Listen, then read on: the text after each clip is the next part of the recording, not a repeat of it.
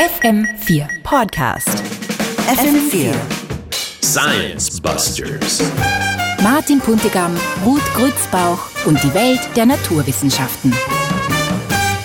Frau Kreuzbach, die Sonde Peregrine hätte am 23. Februar am Mond landen sollen.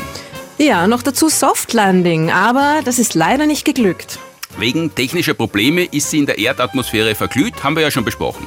Ja gut, dann kann ich ja gehen, oder? Äh, noch nicht ganz bitte, Weil? weil meine heutige Frage lautet, die Sonde wäre ja schon Ende Jänner beim Mond angekommen, aber warum landet sie dann nicht gleich, sondern erst am 23. Februar? Okay, gute Frage, da bleibe ich doch noch. Also, war kein Parkplatz frei oder Roadhead noch nicht fertig oder was? Was? Nix, war ja unbemannt. Was sonst? Aber warum dann so lange Schleifen ziehen vor der Landung? Wegen der Arbeitsbedingungen. Aha, heißt was? Mondtage und Mondnächte sind deutlich länger als Tage und Nächte auf der Erde. Nämlich? Jeweils etwa zwei Wochen.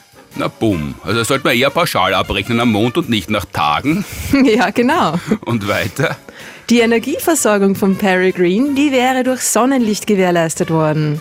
Aber Dunkelflaute, Äh, Quatsch. sondern Am 23. Februar hätte wieder ein Montag begonnen und damit optimale Arbeitsbedingungen für die Sonde. Aber der Montag ist abgesagt worden wegen Besuchermangels.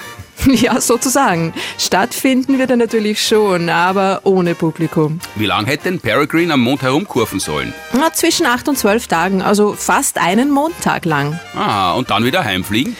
Nein, dann wäre es auch für Peregrine Nacht geworden und die Sonde am Mond für immer eingeschlafen. Echt, das ist eine Einwegsonde? Ja, ja, das ist oft so. Aha, warum? Weil um wieder zu starten, müsste die Sonde wesentlich mehr Treibstoff mithaben, kräftigere Triebwerke und so weiter. Es wäre alles komplizierter und teurer. Und deshalb heißt unbemannte Sonde, die wo landet, für andere Himmelskörper auch immer, Achtung, Achtung, hier spricht die Erde, wir liefern Sperrmüll. Ja, sozusagen.